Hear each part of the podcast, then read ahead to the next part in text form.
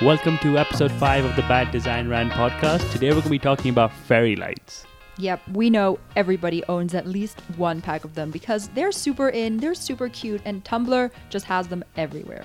So today, fairy lights is our main topic because we know that it's super easy to get them all tangled up, especially during Christmas time. And when you finally pull out your box of decorations and then you pull out this huge, huge jumble of lights and stars, and it's just a huge, huge mess. And then you start untangling them, and you finally have them all untangled after probably like 40 minutes of your lovely Christmas holiday.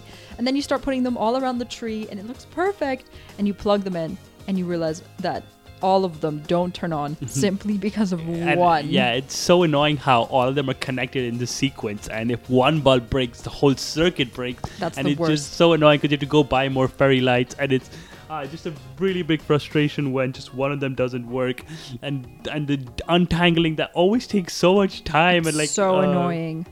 And Kartik, you actually, we actually had this situation recently because I don't know what we were doing. I think we were trying to make a background for a film look more aesthetically pleasing. So we're like, oh yeah, Kartik, get down your fairy lights. And he pulls down this massive bag that's on top of his cupboard. and then he pulls it out, and we're like, no way, Kartik, we're not going to start untangling these. It's going to take us like 40 or even to an hour to just go through them. So definitely Yeah. not And in general, like okay, fun fact about fairy lights that I read on the internet recently. Maybe not so fun, actually. now thinking okay, about it. it's not fun actually. It's just a very scary fact, which we- we found surprising, was that around th- 350 people a year are treated in UK hospitals for accidents involving fairy lights, which is kind of crazy. And these include electrical shocks, falls when p- putting them up, or kids swallowing the bulbs. So in general, like they're overall not very safe as you may think.